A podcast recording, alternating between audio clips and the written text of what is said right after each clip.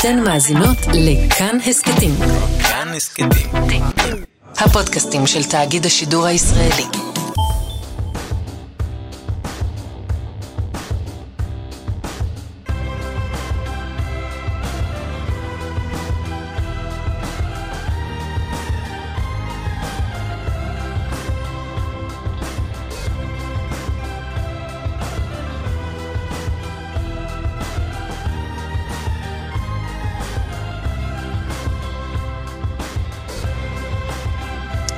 ברוך חשב, אסף. שלום. מה העניינים? חוץ מזה? ו? מה? תן עוד סיפור. אתה יודע, אין אדם הזקוק לחופשה יותר מזה שכרגע חזר ממנו. אני יכול, אני יכול להתחרות איתך. מה? האם זה ששב צריך את החופשה יותר מזה ש... שלא שב? אבל נעזוב את זה. אני מרגיש ש... אני אפרגן. אני מרגיש ש... אתה יודע... תמיד המבחן הוא מה, מה חודר את חופשת. איזה דברים מספיק חשובים קרו כדי, כדי שהם יחדרו את החופשה שלך. אבל החופשה שלך הייתה בלי קליטה סלולרית, לא? כן, מעט לעת. איך זה עובד? ב... היית פעם בסיני? לא. לא היית בסיני? לא. אף פעם? אף פעם. גם לא במלחמה? היינו ב... ברפידים, בשבעים ובזה, כן. בגיל שלוש. שמתי על עצמי מדים ו... תמיד לא. היית, תמיד היית קרבי. כן. לא, אז יש קמפים, לכאורה מחנה, אם תרצה, ואז בקמפ, בסיני, אז יש מי ש... יש קמפים, ברוב הקמפים יש כאילו וי-פיי. עכשיו, כי השנה כבר אלפיים עשרים ושלוש. חמקת בחשאי לטוויטר מדי פעם. לא, אז מעט לעת, כן. הדבר שהכי הסעיר אותי היה דיווחים על רומן בין... מכיר את רביד פלוטניק? כן, מכיר. כן, אני יודע מי האיש. לא מכיר. מתחום ההיפ-הופ, זמר. כן. דיבור על זה שהוא יוצא עם דיאן שוורץ. זה, אם תשאל אותי מה הכי סיר אותי פה. ישבת בסיני ו- ונסערת מזה. כן, אמרתי לי, אשתי, את לא מאמינה. ואז מה? את לא מאמינה. התקפלתם וחזרתם ארצה. לא. שרנו. כי... יש דברים שקורים כשאתה בחוץ לארץ. הרי לך בדבר המדהים, כאילו, מה שעוד, מה שעוד התקבל ברשת, זה התמונות המדהימות מהחופים הנפרדים ברחבי הארץ. אשדוד, טבריה, תל אביב, אנחנו בבין הזמנים. כל החרדים בחופשה. והחופים עולים על גדותיהם. ואז יש דיון, ראו עוד חופים בהפרדה, לא ראו עוד חופים בהפרדה. ואתה יושב... בסיני. בחוף בהפרדה. בחוף, הפרדה בינך לבין העולם, כלומר זה כאילו יש לך חוף פרטי, לכל קמפ יש חוף, ויש, אתה יודע, חופים מדהימים, בודדים נמצאים, מאישים את המים, כל הנדלן הזה לרשותך. נו, זה מאז שנתנו למצרים את סיני, נתקענו פה עם בעיה של חופים, אין מקום. כן. לשם, לשם כיוונת. אני קורא לי... או שאתה אומר בו... אני, אני לא, אני לא יודע... להעביר חלק מהאנשים לסיני, שיהיה מקום. לא יודע מה, אני, אני תוהה אם היינו ממשיכים לשלוט בסיני, אם גם שם החופים היו מתמלאים בישראלים. מתמלאים בישראלים? כאילו האם זה שאנחנו לא שם, זה מאפשר את זה ש... נעים, נעים, נעים לשעות שם. אתה מבין? אתה מהישראלים האלה שמסתובבים בחוץ לארץ ויורקים כל פעם שהם רואים ישראלים. לא, הפוך, מאוד נעים עם הישראלים. אבל מעט. היה מאוד נעים. לא עם הרבה ישראלים. לא, לא ישראלים בשביל אשתך והילדים. לא, לא, לא. ישראלים אחרים. אני גם, אני, אני, אני, זה לא קשור לישראלים, זה קשור לבני אדם. בני אדם עדיף שיהיו לא המונים יחד איתך באותה נקודה, זה הכל. ואני תוהה, האם אי השליטה הישראלית שם, אי שמאפשרת, זה שנעים, זה הכל, זה, זה הכל. צריך לחשוב על התובנות האלה. זרקת, זרקת פה כמה דברים. המילה אוטו-אנטישמי עלתה לך בראש, מה... קצת, קצת, ממש בשוליים. בסדר. בסדר. יפה. טוב שחזרת. תודה רבה, טוב להיות. חוץ מזה, הכל בסדר. מה, כן. יפה מאוד. גם, גם החופשות של נתניהו כל הזמן בכותרות. אתה ונתניהו. אני כאילו מרגיש שאני כל הזמן יודע מה קרה איתו. הוא היה בנווה עתיב, הוא נוסע לרמות. איך זה נהיה הכותרות? בגלל שעוקבים, בגלל שהולכים אחריו אנשי המחאה? כן, כן, אחריך לא הלכו. היו שם אנשים מועלים, אני מבין, גם אצלך, נכון? אבל לא... לא, אין אוהלים. לא אותו סוג... אין אוהלים? לא אוהלים. זה לא אוהלים. עזוב, זה כבר בחדרים עם הסגן. הבנתי. טוב, אה, רוצה לדבר קצת על התוכנית? לא, אני לא שואל את זה. אני לא שואל, יש לי תחושה שאני לא בטוח שאני אוהב את התשובה. אז עזוב את זה, אני מוחק. בואו נתחיל את זה אחרת. אה, עוד מעט יהיה פה השר דודי אמסלם.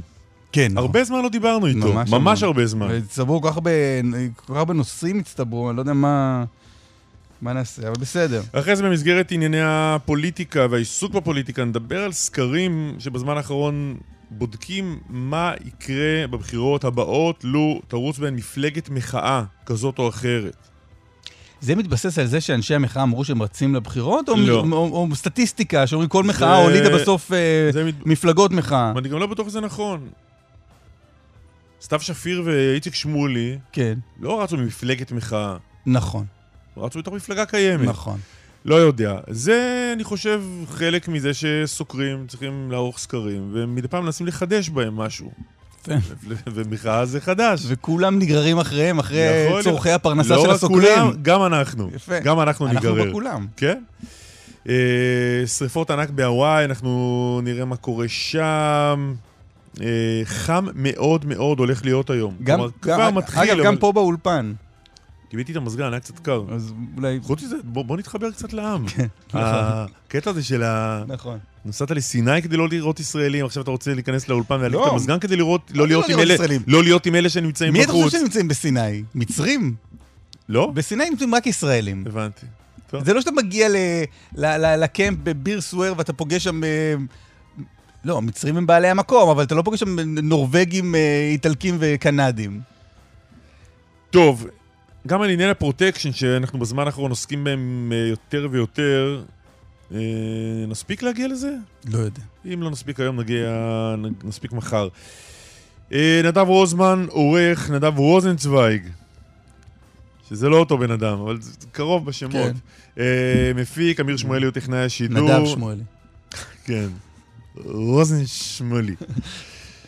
דודי אמסלם, אמסלם הוא השר לשיתוף פעולה אזורי, שר במשרד המשפטים והשר המקשר בין הממשלה לכנסת. המון דברים. דודי אמסלם, שלום, בוקר טוב. בוקר טוב לך, קלמן, אסף ולעם ישראל. מה העניינים? מזל טוב קודם כל. תודה רבה חברים, בקרוב אצלכם. לא מאוד בקרוב, חגגת שישים ושלוש פשוט, אז אנחנו עוד טיפה עדיין רחוקים מזה, אבל ברכות. אמרתי בקרוב המזל טוב, כל אחד זה אמר, בסנה שלו. יפה. איך הגעת? עד מאה ועשרים. אה, לא משהו. בקטנה, בכל זאת? אה, אני לא נכנס לזה חשיבות רבה, אף פעם לא נכנסתי לזה. זה עוד יום בחיים, פחות או יותר. יפה. תגיד, כשר בממשלת ישראל בכלל, ולא פחות מזה כשר הממונה על הוועדה לאנרגיה אטומית, נכון? גם בין שאר תפקידיך, נכון? כן. איך אתה רואה את המשך ההתקרבות והשיח בין האיראנים לאמריקאים? תראה, יש בזה גם יתרונות וגם חסרונות. בעיקר, אם האמריקאים הצליחו להשפיע על האיראנים על מנת שיפסיקו או שימתנו את כל הסיפור של הפיתוח של הנשק הגרעיני, אז בוודאי יש בזה חיובי. אבל אם הרעיון הוא בסוף שהם ימשיכו וגם יקבלו הרבה כספים שיעבירו אותם, שחלקם בוודאי יגיעו לחיזבאללה ולארגוני טרור, אז אני מניח שהתשובה היא שלילית, היא לא טובה מבחינת ישראל. ואנחנו לא יודעים? מה זה יותר, שלילי או חיובי כרגע? תראה, בסופו של דבר זה במבחן התוצאה. אם האמריקאים, האיראנים, דבר שאני לא מאמין, יפסיקו להשאיר נשק גרעיני על מנת בעצם, וגם לעצור תוכנית הטילאית, אז אני לא רואה דבר כזה קורה, אבל בסופו של דבר אני רואה אותם מקבלים את המיליארדים וממשיכים לעשות טרור במזרח התיכון ובוודאי להתבסס כמדינה גרעינית בכל המזרח התיכון. אמרנו את זה לאמריקאים? האמריקאים בסוף עושים את האינטרס האמריקאי. החצי רק האירופאים והאמריקאים בסוף... לא, אבל הם מתייע... אבל מתייעצים איתנו. או מעדכנים לא, אותנו. יודע, אני לא שואל על זה, אני ניזון... בדברים האלה, כמוכם, העיתונות. כן? בוודאי. אני לא שואל את ראש הממשלה מה אמר הנשיא האמריקאי, זה בינם לבין עצמם, וזה מסובב. לא, אבל השר הממונה על הוועדה לאנרגיה אטומית לא קשור לנושאים האלה? לא קשור לנושא של המדיניות. דרך אגב, כמו שאמרתי את אברמוביץ', גם קצת רועד עלינו, אתה יודע, הביזן הקטן הזה, שאומר זה אמסלם, אני מבין שמבחינתו לפיד היה יותר טוב. אמסלם מה? לא הבנתי. אמסלם עוד אחראי על הוועדה לאנרגיה אטומית. כן. בלאג, כאילו הוא עכשיו יותר מוטרד. אז אני רוצה קצת ככה להפיד את חששותיו, גם לפיד היה שם ולא אמרת מילה, בנט ולא אמרת, דן מרידור, סמוך עליי, אני עולה על שלושתם ביחד. כן? במה? לדעתי, ביכולות האישיות שלי ובוודאי בהתעניינות שלי בנושא עוד לפני. זהו, יש לך רזומה שקשור בוועדה לאנרגיה אטומית? לא, תראה, בסופו של דבר לא צריך רזומה, בסופו של דבר אתה נכנס לנושא, אתה לומד אותו, ואתה מתחיל להשתלב בו, נעשה סייע איפה שאתה יכול. לכן, מר אמנון אברמוביץ' תמיד היה גזען קטן עלוב, לא, אבל עזוב רגע את אברמוביץ', מכיוון שאנחנו... בינוני. לא, אבל השר אמסלם, מכיוון שאנחנו, לפחות אני, לא יודע, נדמה לי שגם אסף, פחות בקיאים בענייני הוועדה לאנרגיה אטומית, מה זה אומר אחריות על הוועדה הזו כשר? מה אתה עושה שם? תראה, האחריות הכוללת בסופו של דבר על הנושא הזה, זה ברוך השם של ראש הממשלה. זה ברוך. אני עושה כמה דברים משליחותו של ראש הממשלה, גם לומד את הנושא, וגם מנסה להשפיע בדרכים שלי. מה? לא, מה האג'נדה שאתה מביא איתך לתפקיד? אין, אין, תראה, זה לא סיפור של אג'נדה. לא, אמרת שאתה מנסה להשפיע. אבל אני לא רוצה להיכנס לזה, למה לך? לא להיכנס לזה, כי אני לא מדבר על הנושאים האלה. אבל מה שהביא אותך לתפקיד זה, אמרו דודי, הוא סקרן, הוא למדת הנושא, הוא יתוך בזה? תראה, ראש הממשלה מכיר אותי, מכיר את היכולות שלי, מכיר את החשיבה שלי. מי ששמע אותי בדיונים, דרך אגב, עוקב אחריי. גם בכנסת, לא רק בסיסמאות כאלה ואחרות, שעוקב אחרי, מסתכל איך אני מנהל דיון, אז אני מניח שהוא לא כל כך מזלזל ביכולות. אוקיי, אבל כשאתה, כשאתה קורא, אז כנראה מהתקשורת, שארצות הברית תאפשר לאיראן להשתמש בעשרה מיליארד דולר, שהוקפאו בבנקים בקוריאה ובעיראק, מה שנראה כמו תחילת, תחילת הסרת הסנקציות, מה אתה חושב? אותי זה מטריד. בגלל שאני מניח שזה לא מגיע לצדקה שם, ולקנות איזה, ולקנות אוכל המסכנים, ואני מניח שחלק מה, מה, מהכסף הזה, אתם נראה מסעיות ש, שממשיכות לספק נשק לחיזבאללה, וכל מיני סוגי נשקים, שבוודאי לא מתכוונים להשתמש בהם בפורית. ולכן מה שהאמריקאים עושים יכול לסכן אותנו? כל כסף שמגיע לאיראן, בוודאי בסופו של דבר חלקו מיועד כדי לפגוע במדינת ישראל. זה אין ספק. מכאן נידח זיל גמור. תגיד, הרפורמה המשפטית, לא יודע אם אתה זוכר את הביטוי הזה, היא עוד חיה? יש דבר כזה? בוודאי. מה, איפה, איפה זה עומד? כרגע, עוד לפני שיצאנו לפגרה, אנחנו סיכמנו שאנחנו אחרי הפגרה מביאים את החוק לבחירת שופטים, ומתחילים לדון עליו, כן? וכמובן, לאחר מכן, צריך להביא גם צחוק היה משהו לפי תפיסתי והבנתי. דרך אגב, אני רוצה להזכיר לכולנו, אנחנו נבחרנו בבחירות בעיקר על האג'נדה הזאת. אנחנו, איך אני תמיד אומר, בנושאים הכלכליים, אין פערים אידיאולוגיים, יש פערים ביכולות. בנושאים הביטחוניים, אותו סיפור, להערכתי, אין איזשהו משהו אידיאולוגי. כולנו רוצים שאזרחי מדינת ישראל יחיו ב... לא, השאלה רק, מה מביאים, השאלה רק מה מביאים לשולחן, והתרבו דיווחים, זה, למשל, זה... עמית סגל כתב את זה בידיעות אחרונות בשבוע שעבר, שראש הממשלה בכלל לא ידע מה יריב לוין עומד להציג. אתה בסיפור הזה, כמו בסיפור הוועדה לאנרגיה אטומית, כל הדיווחים מאיראן, אתה ידעת מה הולכים להציג? לא, שר, שר המשפטים, דרך אגב, כל שר, מעלה נושאים בתחום, בתחום משרדו, וזאת היא הסמכות שלו.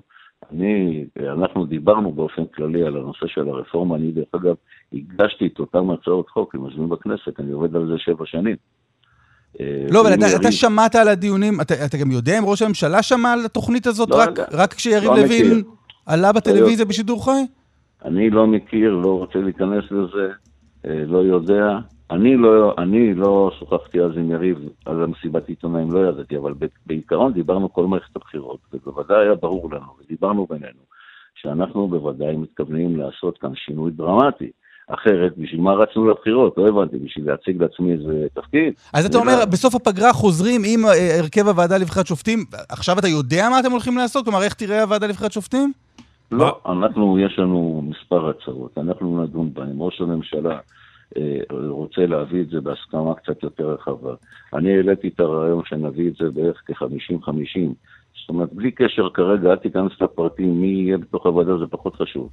שלא הוא רק את העיקרון. הרי השמאל טוען שבעצם אנחנו רוצים בעצם להשתלט על הוועדה ולמנות שופטים שלנו. הרי זה מה שהם עשו שבעים ושתיים שנה, עד היום. שבעים וחמש שנה. אנחנו רוצים את חלקנו בציבור. אנחנו יותר מ-חמישים אחוז, אבל רוצים חמישים אחוז, חמישים אחוז בהרכב הוועדה. ואז תהיה ועדה פריטטית שבהכרח יבחרו אנשים מוסכמים. זה כל הרעיון. לא יהיו בה לא שופטים, לא משפט רוחי הדין, יהיו אנשי בעיקר אנשי אקדמיה ונציגי ציבור רציניים מאוד. ושר, אני אז הצעתי, היה לו שר המשפטים מצליח חוק חייב להיות. אז יהיה שר המשפטים יושב ראש הוועדה, ויושב ראש האופוזיציה גם יושב ראש הוועדה. טוב, שתהיה הצעה, נדבר על ההצעה, על ההצעה עצמה. תגיד, משהו פשוט, חכם, וגם ישר. ודרך אגב, וזה יקרה גם כשנהיה באופוזיציה, אבל היות ובעצם המלחמה כאן זה לא הוועדה בבחירת שופטים. לכן האליטה לא תסכים, ולא יהיה בכלל סיפור של הסכמה, בשום נושא ואף פעם. בואו, כשתגישו, אז בואו ניכנס לפרטים שתגישו את ההצעה ונראה איזו הצעה. לפני זה, איפה עומד העניין שלך מול מנהלת רשות החברות הממשלתיות? מיכל רוזנבוים?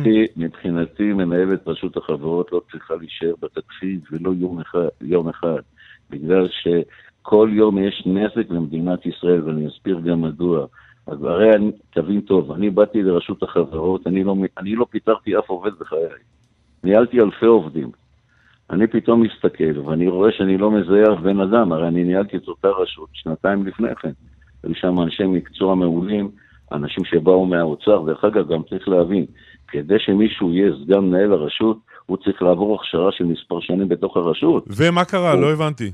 ופתאום אני רואה שאני לא מכיר אף אחד, שאלתי איפה הם תוך שנה, אמרו לי, הלכו, עזבו, פיתרה אותם, הבנתי שיש לי פה עסק עם משהו מטורף. שנה פיתר שלושים איש, מתוך שישים, איפה הגרד המקצועי פה? ואז אני ביקשתי, דרך אגב, לקבל את רשימת העובדים ולהיפגש איתם, ואז היא לא הסכימה, כמובן, וביקשתי את רשימת ההתקשרויות. מדוע? בגלל שאותם אנשים פעם היו עושים את העבודה, היום אין מי שיעשה, אז אם אתה רוצה להפריט משהו, אתה מוציא את זה לחברה חיצונית במיליוני שקלים.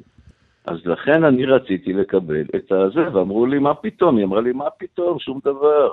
וכן הלאה, וכן הלאה. אז אתה רוצה לפטר אותה? בוודאי, אני חושב שהיא נזק, דרך אגב, היא פועלת בניגוד עניינים מובהק. כי מה? היא לא... יש לה ניגוד עניינים מובהק, דרך אגב, תראה את הסכם הניגוד העניינים שלה, תבין שמי שמינה אותה משוגע, בגלל שהיא לא יכולה לעסוק בשום נושא. העובדים, דרך אגב, היא משתמשת... מה, מה ניגוד העניינים אבל? תעבור עליו, אתה תראה.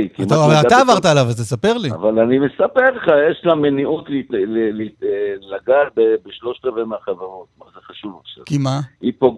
בגלל שהיא פעם נתנה להם שירות כזה, שירות אחר, או בגלל שהבן זוג שלה, אלי קמיר, זה שכל היום כותב עלינו את הכתבות בעיתונים, אז הוא עבד שם. איזה כתבות הוא כותב? היא עשתה עשר כתבות על זה. דרך אגב, כל מכתב שהיא שולחת לי, אני לא מקבל... לא, לא, רק שנייה אחת. אלי קמיר היה פעם עיתונאי, הוא כבר לא עיתונאי. איזה כתבות הוא כותב? הוא, אתה יודע, יש יחסי ציבור, דואג שזה יהיה פה ויהיה שם ויהיה שם. הבנתי, תגיד, לא יכול להיות שהסיפור קצת אחר? אתה נכנסת לתפקיד, ניסית למנות כל מיני חברים ומקורבים, היא לא נתנה לך, ומכאן הגענו לאן שהגענו? בוא אני אגיד לך, קלמן, זה, אתה יודע, מפלצו של הנבז הפטריוטיזם. הרי אני, לא, אני דרך אגב, לא יכול למנות אף אחד מחוץ לנבחרת. זה קבע בג"ץ. עכשיו, אם אני רוצה למנות מישהו, היא בנבחרת. היא לא יכולה גם לא למנות אותו. פרסם גיא פלג בחדשות שתים עשרה, שניסית למנות לדירקטור בחברת חוצי ישראל, את אליהו אהרוני, חברך מהצבא, ועורך הדין שלך. והיא לא נתנה לך.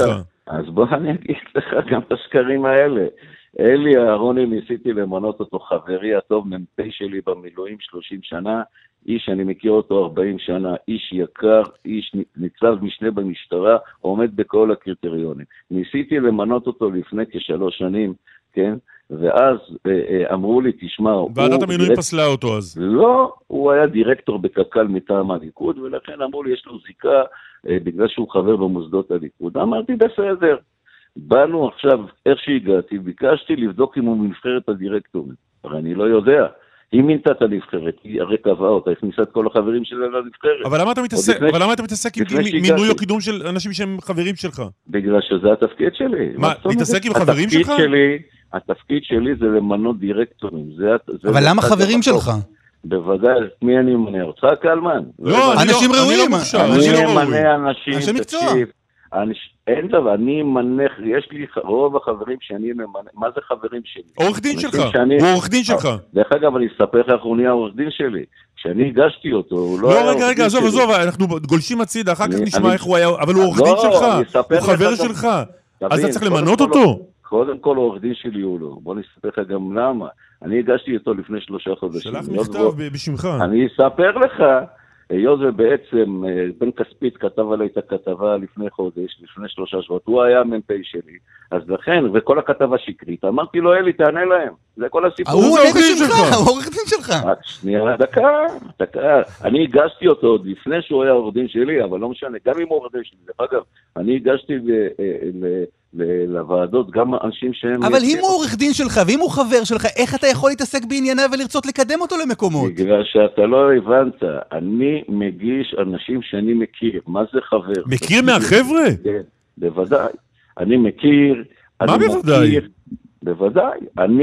אני, דרך אגב, התפקיד שלי זה להגיש אנשים שאני מכיר ומעריך, הרי את מי... זה לא התפקיד שלך להגיש אנשים שאתה מכיר. אז תגיד לי את מי אתה, תגיד לי מה התפקיד שלי, אולי אתה... למנות אנשים ראויים, בלי קשר לקרבה שלהם אליך, ואם יש קרבה אליך, כנראה שיש בעיה. לא. כי אתה בניגוד עניינים. תקשיב, אז אנשים שאני מכיר, בוודאי שאני מגיש אנשים ראויים, אנשים טובים, שאני, דרך אגב, בשביל זה יש ועדה. יש ועדה בראשות... לא, אבל אנחנו מדברים על הגינות שלפני ועדה, על תואר מידות שלפני. תן לך עוד דוגמה אחת. אני רוצה להסביר לך. אני לא ממנה. אני מבקש לפנות לבן אדם כדי שישלחו לו תפסה. אבל למה אתה מבקש לפנות לבן אדם שהוא חבר שלך? דקה. ואז הבן אדם ממלא תפסה הרשמה, והוא כותב את הזיקה שלו אליי. או, אז בוא נדבר בדיוק על העניין הזה. זה תמיד קורה. אני מבין, רק שנייה, אני מבין שאמיר פרץ, שמינו אותו, הוא לא מכיר את גנץ לחבר שלו. לא, לא יודע, בוא נדבר אבל על מישהו אחר. לא, בוא נדבר עליך. בוא נדבר על התפסים, נדבר עליך. חיים פרוימוביץ', רגע, את חיים פרוימוביץ' אתה מכיר? את מי? חיים פרוימוביץ'. חיים פרוימוביץ' זה מכר שאני מכיר אותו שלושים שנה. יפה. אז הוא, אתה רצית שהוא יתמנה ליושב ראש החברה הממשלתית דירה להשכיר. בטפסים שהוא ממלא, הוא אומר שאין לו שום קשר ושום זיקה אליך. אני דרך אגב אומר לך, קודם כל, מי שמינה אותו וביקש למנות אותו, זה לא אני בכלל, זה שר השיקום. ולכן, דרך אגב, הוא חבר שם כבר שנים, הוא דירקטור בחברה להזכיר כבר כמה שנים, הוא היה דירקטור, דרך אגב, במקורות כמה שנים. כן, רק שהוא הצהיר בטפסים שלו שאין לו זיקה לאף איש ציבור, לנבחרי ציבור. יש הבדל אם הוא מכיר אותי לבין זיקה, הגדר לי זיקה מהי. דרך אגב, מעניין מאוד... רגע, סליחה, סליחה. אם אתה מכיר אותו שלושים שנה, אם הוא היה אצלך בבית, אם הוא ישב ואכל לך צהריים, ואתה מכיר אותו בקשר חברות, אין זיקה? והיה גם חבר ועדת הבחירות המרכזית מטעם הליכוד. אתה יודע כמה אנשים יושבים אצלי פה בבית? לא הבנתי. ככה תבחר את הדירקטורים, מה אתה חושב? שהגברת, למשל, מירב מיכאלי, הולכת לשוק ופוגשת בן אדם, אמרת לו, תבוא. תפסיקו עם הצביעו. אני יודע, אבל אם היא עובדת איתו, ואם היא חברה שלו, אז כשהוא בא להצהיר, ובא להגיש מועמדות, אז בטופס הוא צריך לכתוב שיש לו זיקה למרב מיכאלי. תראה, ברגע שהוא כותב את הטופס, והוא, דרך אגב, אהרוני כתב... אז הוא שיקר. אני לא יודע מה הוא כתב, להערכתי, הוא לא כתב שהוא חבר שלי. תגיד, מה אני עושה אם אני מועמד רוי, ולא אכלתי איתך צהריים אף פעם, ואתה לא מכיר אותי, ולא הייתי חבר ליכוד, אבל אני באמת חושב שאני ראוי לתפקיד. איך אני אגיע? יש, אז לכן אני כופר בנבחרת הדירקטורים כהגדרה. אני חושב, דרך אגב, שמי ש... הדבר היחיד שאמור להיות מול עיני השרים זה אנשים ראויים, ולכן יש ועדה בראשות השופטת אותם, שהיא מחליטה, האם האיש הוא ראוי מבחינת הכישורים והריזום אל התפקיד, אם הוא מכיר אותי או לא מכיר אותי, זה לא רלוונטי. טוב, בוא נסכם את, בוא נסכם את המחלוקות בעניין. אני מבין שאתם מבינים שאחרים, ליברמן ולפיד, מינו אנשים מהשוק, סתם שהם לא מכירים. הגברת רוזנבוים לקחה את זה פרויקט, לא הבנת? ואחר אגב, אני לא מיניתי את חיים פרוימוביץ'. ואת מיכל רוזנבוים, אתה מינית? אני לא מיניתי את מיכל רוזנבוים, זה מינה אותה בסוף אביגדור ליברמן. ולכן, דרך אגב, בזה היא עוסקת, מבוקר עד לילה. אתה בתחילת כהונה, אתה רצית שהיא תהיה מנכ"לית של החברות. אני המליץ למישהו עליה, כן, ואז אני ביקשתי שהיא תהיה בתוך, נלחמתי על כך שהיא תהיה בתוך הוועדה, זאת אומרת שהיא תיכנס להיות מועמדת, פסלו אותה מלהיות מועמדת. נלחמת למענה. כן, דרך אגב, רק תראה גם מי זה הבן אדם, אז תבין מראש. לא, אבל נלחמת למענה כדי שתהיה שם. נכון, לכן אני מסביר. ועכשיו כבר פנית בפעם השלישית כדי לפטר אותה. בוודאי, מה הקשר? לא הבנתי. אני לך הקשר הוא אולי ש... לא יודע, אולי... אבל אני מסביר לכם, אני מעולם לא משקר, אני מסביר לכם. להפך, אם הייתי בסדר איתה, מבחינתה, הייתה ממנה את מי שאני רוצה. היא הרי מאחרית, תבין, מי מאחרית, תוך חודש הפכה להיות שומרת סף. תבין, אתה יודע איזה התעללות יש שם בעובדים? אתה יודע מה היא עושה להם? לא, אולי יכולת המינויים שלך היא לא... ואתה מעיד על עצמך שהיא לא מאה. קודם כל, שמעתי על זה הרבה פעמים. דרך אגב, כשאני מקבל המלצה הרבה פעמים, אני לא מכיר את הבן אדם. ואני ממנה, דרך אגב, והרבה מהדירקטורים הם כאלה גם. והרבה, דרך אגב, גם את המנכ"ל שלי... נלחמת למען מישהי שהיום אתה אומר עליה דברים כל כך קשים, אולי... לא קשור. אולי יש בעיה בשיקול הדעת. אני יכול להילחם עליך, בגלל שאני חושב בנקודת זמן שאתה ראוי, וכשאני עובד איתך, אני מבין שאתה כישלון, אז מה לעשות? מה לעשות? ואחד אגב, תגיד... היא לא כישלון, היא דרך אגב, יש פה, היא ריקבון עמוק. היא פשוט לא אוהבת את המינויים זה... שאתה עושה. תגיד, לא, אולי... ואחד אגב, לא, לא, לא. בוא בואי, אבל בוא נסיים. אה, לא, ליברמן, אני עוד לא מסביר. אני לא ביקשתי אף מינוי, זה שקר. מה זה לא ביקשת אף מינוי? אני, אני לא ביקשתי אף מינוי למנות, דרך אגב. אני ביקשתי את אלי אהרוני לבדוק, אם הוא בנבחרת הדירקטורים. למה? חייבת... למה? בגלל שרציתי למנות אותו. אה, נו, אז מה אתה אומר שלא רצית? אז רצית. היה... לא הבנת. אני לא מבקש ממך לבדוק. הנבחרת היא סגורה. היא, היא... הגברת רוזנבאום כבר בחרה אותה לפני שנה. כמה אנשים שואל... נמצאים בנבחרת הדירקטורים? אני מעריך שבע מאות, שמונה מאות. ולא כולם ממונים לתפקידים, נכון? בוודאי שלא. אז כשאתה פונה ואתה אומר מתוך ה-שבע מאות האלה, את החבר שלי תבדקו שנייה מה המצב שלו. לא מתוך ה-שבע מאות. קודם כל אני רוצה לבדוק אם הבן אדם נמצא ב-שבע מאות. עכשיו אתה אומר לי, דודי, אני רוצה להיות דירקטור. אני אומר, אין בעיה, תשלח לי קורות חיים, אני אבדוק אם אתה נמצא בכלל ברשימה. טוב, מה המחלוקת העובדתית? מה המחלוקת העובדתית? לא, השר אמסלם, מה המחלוקת העובדתית בעניין סיום שירות המילואים שלך? שקר וכזב. לא, עדיין אין שקר וכזב. מה המחלוקת? אני אסביר לך, מה שקרה, אלי אהרוני, לי היו שתי מ"פים כל השירות שלי, מגיל עשרים ואחת ועד גיל שלושים וחמש. הראשון היה יואב אליאב, והשני אלי אהרוני. ולכן, דרך אגב, המילואים האחרונים... מי זה גדי נוימן? גדי נוימן לא היה מ"פ שלך? אין לי מושג מי זה, לא. אין לי מושג מי זה הבן אדם. הוא במכתב ששלפו מהארכיון... אני ראיתי את המכתב, דרך אגב... מתאר את קורותיו איתך. עכשיו אני מספר לך, מספר לך את האמת, לא יודע מי זה. עכשיו, מה קרה? בשנת תשעים וחמש הביאו מ"פ חדש. רגע, אבל כל סיפור המעשה שהוא... הוא מספר... לא יודע, מכנס להכל, אתה לקחת... אני אספר לך. לא, רק נראה שהוא מדבר עליך. אתה לקחת ג'יפ. ליברמן. רגע, לא, אני מניח שלא כל המאזינים קראו את המכתב, אבל הוא מתאר שארבעה ימים לפני סוף התעסוקה המבצעית, במהלך פעילות מבצעית, אתה... זה לא היה ארבעה ימים, שלושה ימים. רגע, אני מדבר... בסדר, אני קורא מהמכתב. אתה היית נהג ג'יפ מסוג סופה, בלי שעברת הסמכת נהיגה בתחילת התעסוקה. ומשם, כיוון שהיה איזה בעיה עם הג'יפ, נקלע למצב של שיפוע צד ללא יכולת חילוץ עצמית, אתה חששת מתוצאות הבירור של המקרה, ניסית להדיח חייל אחר שהיה תחת פיקודך, לתת עדות שקר, בכך שיגיד בבירור שהוא זה שנהג ברכב. ואז נעלמת. לא, אי אפשר היה להשיג אותך, זה על פי המכתב. לא, אבל רק כדי לסיים את העניין, הוא מספר המ"פ שהוא הדיח אותך מהגדוד, והשאלה למה אנחנו עוסקים בזה עכשיו, כי הרי אנחנו לא באמת הולכים עכשיו לחפור בהיסטוריה של מה עשית עם עדות שקר של מישהו במילואים מתישהו. כל זה נולד בגלל שבמהלך הוויכוח שלך עם דני קושמרו אמרת, וצייצת גם אחר כך, עשיתי מילואים מגיל שמונה עשרה בסדיר, גיל ארבעים, הייתי שלושים וחמישה ימים מילואים בתש בשנה, ועוד ארבעה עשר ימים אימון, ואז הובא המסמך הזה כדי להגיד, רגע, לא ממש הדיחו אותך, לא עשית את כל ימי המילואים האלה. בוא נסכם, קודם כל, אני עשיתי מילואים עד גיל ארבעים, אני עזבתי את הגדוד בגיל שלושים וחמש, עברתי להיות בחטיבה בנגמה של הסמב"ץ, קודם כל, אחד. שתיים, דרך אגב, כידוע לכם, מי שבורח ממילואים, אז עושים לו מה זה, הוא נפקד, עושים לו משפט. שלוש, את הגדי נוימן הזה אני לא מכיר, אני יודע מי זה, אני לא מכיר אותו, לא ראיתי אותו מעולם. מספר אישי בראש, המתת... בראש המסמך שלו מזמן אמת. לי, לא, אני רק לי... שואל, לא, רק את דרך אגב, המסמך, אם תראה אותו, המספר לא אישי שם הוא שלך, דוד אמסלם המדובר זה אתה? תראה, רק שנייה, אתה תראה שהוא לא נכתב בזמן אמת, בגלל שבסוף המכתב הוא כותב, א', שלא ידעתי שהדיחו אותי, דבר שני, הוא כותב שלא עשיתי פעילות מבצעית שנה וחצי אחרי. אז תבדק. Mm-hmm. יש פה מכתב מבושל, אני כתבתי מכתב לפצר, לפצרית, על מנת לפתוח בחקירה, מניין הגיע המכתב הזה, והאם בכלל יש מכתב כזה. אני מעולם לא עברתי שימוע, דרך אגב, בן אדם שאתה מדיח אותו, אתה קורא לו, לא? עושה לו שימוע.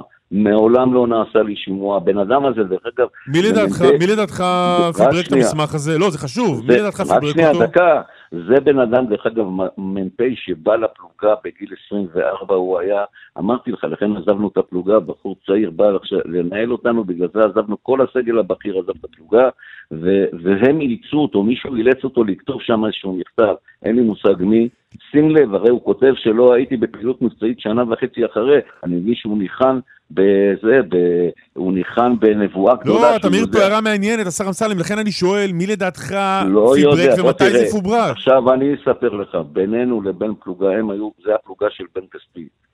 גם אורי קובץ, זה שהיה בטלוויזיה, וכאילו הוא היה מ"פ, זה בן אדם שבקושי ראיתי אותו, בפלוגה של בן קספית, לא מכיר אותו כמעט.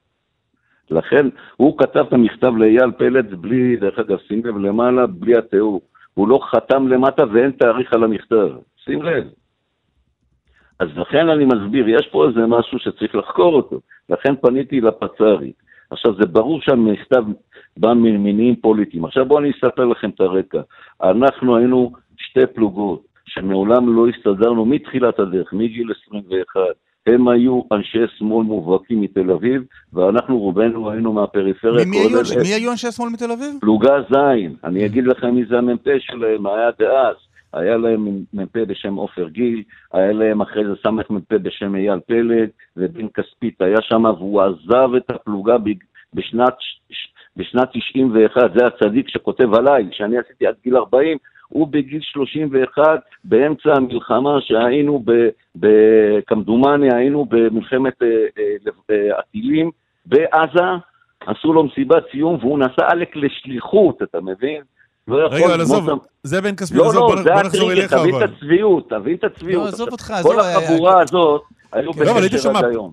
פלוגה של שמאלנים, והפלוגה השנייה, פלוגה של פריפריה, רוצה לומר מה, ימנים? כן, ואנחנו לא הסתדרנו איתם מעולם. מעולם, מגיל עשרים ואחת, הייתה בינינו איבה עצומה, בין שתי הפלוגות.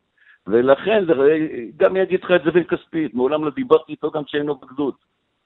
ולכן, אין... אני לא מבין, אבל גדי נוימן חתום כמ"פ ו', שזה אתה. אבל לא הבנת, אני לא... הוא בא, תבין עוד הפעם.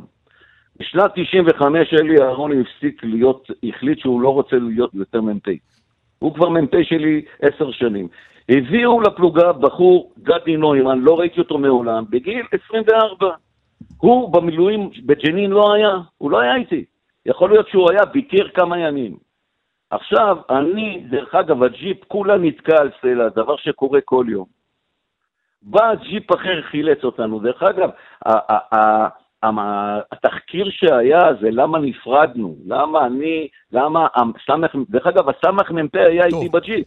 אני דרך אגב, אני רוצה להסביר לך, הסמך מ"פ, לא, תחשוב, לא, נחפרנו עם הג'יפ עמוק, רק כדי להבין מי משקר ומה, באיזה שלב. אני רק רוצה להראות לכם את השקרים, הרי סמך מ"פ איתי בג'יפ, אני הייתי הנהג של הסמך מ"פ, באותו אירוע.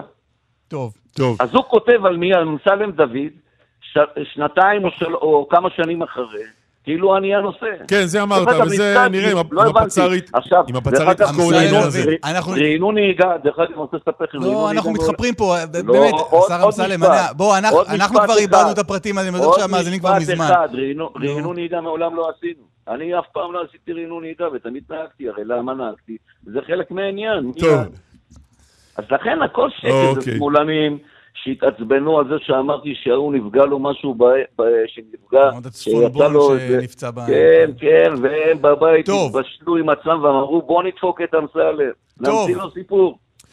וזה העת, הנה, עכשיו זה העת. השר דודי אמסלם, נסתפק בזה, המון המון תודה לך. ושוב מזל טוב.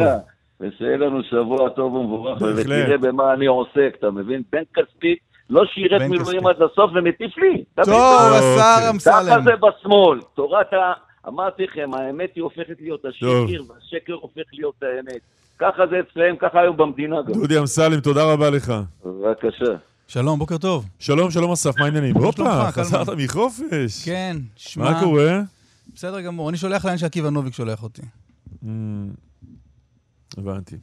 רציתי להגיד שאני אלך לאן שנדב פרי ישלח אותי, אבל אני לא רוצה להגיד, כי לך תדע לאן ישלח אותי. ישלח אותך לאיזה... לא יודע, לא יודע. להסדה בים. עקיבא נוביק, כאן חדשות, שלום. אהלן, היי. למה לא מציגים אותך גם ככותב טורים בארץ, נגיד? נאמר. לא יודע, לא נותנים את כל הרזומה? או בשביעי? בצינה.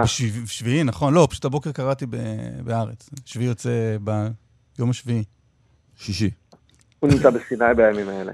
נדב פרי, כתב פוליטי לשעבר. למה לנדב פרי לא אומרים שהוא מגיש ההסקט של נדב פרי? א', אני חושב שזה ראוי. יש לי המון טרוניות על חלוקת הקרדיטים פה היום. אבל אני חושב, אסף, שקישרת בצורה נהדרת בין ההסקט של נדב פרי לבין המקום שאליו אני רוצה לשלוח את קלמן, ועידת זילגמור. כמו שאמר השר אמסלם ברעיון איתכם. רגע, אנחנו חייבים עוד, אבל טייטל שלך, אתה סמנכ"ל רגולציה וקשרי חוץ בניו מד אנרג'י. אה, בהחלט, בהחלט, כן. צעקו לי באוזן במה שאמרת משהו, אז אתה רוצה לחזור עליו? כן, אני רוצה להגיד משהו. לא, לא, אמרתי שיש קו ישיר שמחבר בין ההסקט שאני מגיש לבין המקום שאליו אני רוצה לשלוח את קלמן. אה, לא יודע, אולי זה מפחיד אותי, אני לא בטוח שאני רוצה את זה בשידור. טוב, תקשיבו, פה ושם בסקרים בימים האחרונים מתחילים להציף את האפשרות שמפלגת מחאה כזו או אחרת בראשות... רק עכשיו הבנתי מה הוא אמר. רק לי דיליי של איזה חצי דקה, רק עכשיו הבנתי מה הוא אמר. כן, תמשיך, סליחה. תמשיך, תמשיך, קלמן, בבקשה. אתה מוציא אותי מפוס. סליחה. שתהיה מפלגת מחאה, בקיצור, שתרוץ בבחירות הבאות ותקבל ערימת מנדטים. עקיבא, נתחיל איתך. יהיה, לא יהיה הגיוני. מישהו מדבר על זה בכלל חוץ מהסוקרים?